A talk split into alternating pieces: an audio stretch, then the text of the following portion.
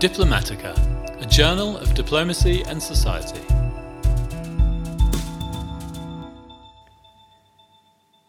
My interest in the cultural Cold War has been with me for a long time. I grew up in Reykjavik, Iceland in the 1980s, and the Cold War was very much a part of the everyday life there. Iceland, of course, situated quite strategically during the Cold War, right in between Moscow and Washington, but especially the US military presence was always a bone of contention, and as a kid, I remember discussions of the Russians as a potential threat. When I started studying history at the University of Iceland in the mid 1990s, I was drawn to the subject of the cultural Cold War in Iceland and soon realized that we knew much less about Soviet efforts than we did about the American side. So, ever since, I have been driven by an ambition to try to understand the cultural Cold War from the Soviet side. There are quite a few marvelous books that discuss the American side, but only a handful of studies that actually take advantage of Russian archives and analyze Soviet goals and methods in the cultural Cold War. Inspired by some of the most interesting developments in Soviet history in the 1990s and early 2000s, I then went to the archives in Moscow with the goal of trying to figure out what the Soviet people actually thought about all of this that is, official Soviet pr- propaganda, and also what they thought about the United States of America. I knew, of course, that this would not be easy, as the concept of public opinion as we know it in the West does not really apply to totalitarian and authoritarian states. I did, however, find a lot of sources that allowed me to draw conclusions based on, for example, the fearful reactions of Soviet authorities when they realized that many Soviet people were not willing to accept the United States as enemy number one, as the official rhetoric now instructed them to do. It was both a pleasure and a struggle to write this book, as it probably is with most books. It is based on a dissertation that was packed with analysis of original sources, but I always felt it was very disjointed, as dissertations often are, filled with new information but not the most coherent pieces of writing. I had to come up with a whole new narrative for the actual book, which led me to the current structure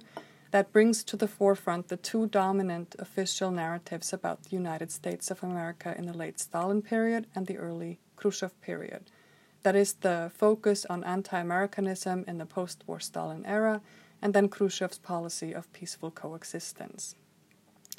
These narratives were both organized from the top down, and they both relied on previous images and experiences of America and Americans. The most urgent experience was, of course, the recent alliance during the Second World War, or the Great Patriotic War, as it is called in Russia,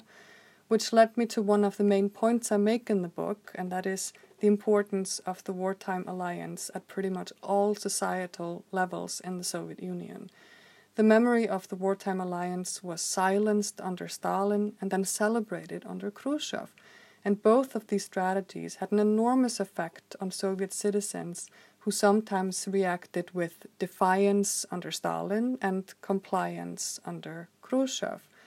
So the war as such played a very important part in Soviet life, and the wartime alliance played a significant role in the way enemy number one, the United States of America, was perceived. And that uh, continues pretty much until today, as I show in the epilogue of the book. The other main conclusion of the study is that my research shows very clearly the chaos and complacency that ruled the Soviet cultural administration in this period. During the Cold War, the US had dubbed the Soviet Union as the propaganda state, but my research actually shows that on the inside, Soviet cultural bureaucrats and delegates were struggling. They realized their knowledge of the enemy was outdated, but they had neither the means nor the methods to update their propaganda mission as the time went by. So, enemy number one walks the line between two distinct historiographical schools, and I'm already sensing that these two different audiences take different things away from the study. For historians of the Soviet Union, enemy number one organizes post war perceptions of the United States of America according to these two top down narratives, anti Americanism and peaceful coexistence, the top down narratives frame the coverage of production and circulation of the propaganda, and I go as far as I deem possible in looking at the actual reception of the same propaganda as well. So, the lengths the authorities went through to jam and prosecute and imprison people who were interested in the United States of America are indicative of the fears and the anxiety that were underlying all Soviet actions at this time. I think especially details about the anti American campaign in the arts add a new dimension for Soviet historians to think about the larger anti cosmopolitan campaign under Stalin, as one example. For Cold War historians, I think the biggest takeaway is the overall story about the inside working of the Soviet propaganda machine during the Cold War. As I said earlier, the narrative about the Soviet American Cultural Cold War has mostly been told from the American perspective, often with American diplomats estimating the impact of their mission in the Soviet Union but this is one of the very first studies that analyzes the Soviet propaganda mission from the inside and shows how it dealt with alternative sources of information and how the Kremlin attempted to control undesired Soviet interest in the United States.